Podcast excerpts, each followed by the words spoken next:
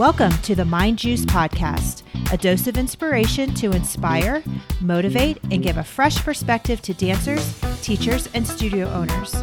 We are going to tackle real life issues with real life perspective and solutions. Well, hello, my friends. Welcome to episode 38 of the Mind Juice Podcast. I hope you guys are doing well. I'm doing amazing, ready for another great Monday. And today we are going to talk about the power of talking behind people's back. I'm sure you're like, what on earth is she talking about? There is nothing good about talking behind someone's back. Stay with me here.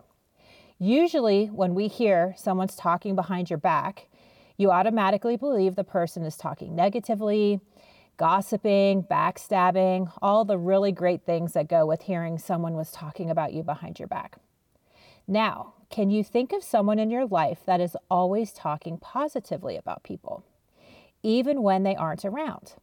I have a few people I can think of that are always saying nice things about people no matter what at all times. And that's what we're talking about today building others up behind their back.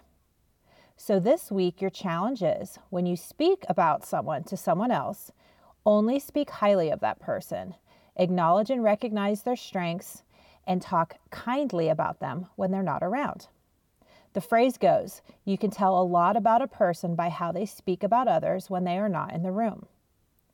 If they talk bad about someone else, chances are they're going to end up talking bad about you too.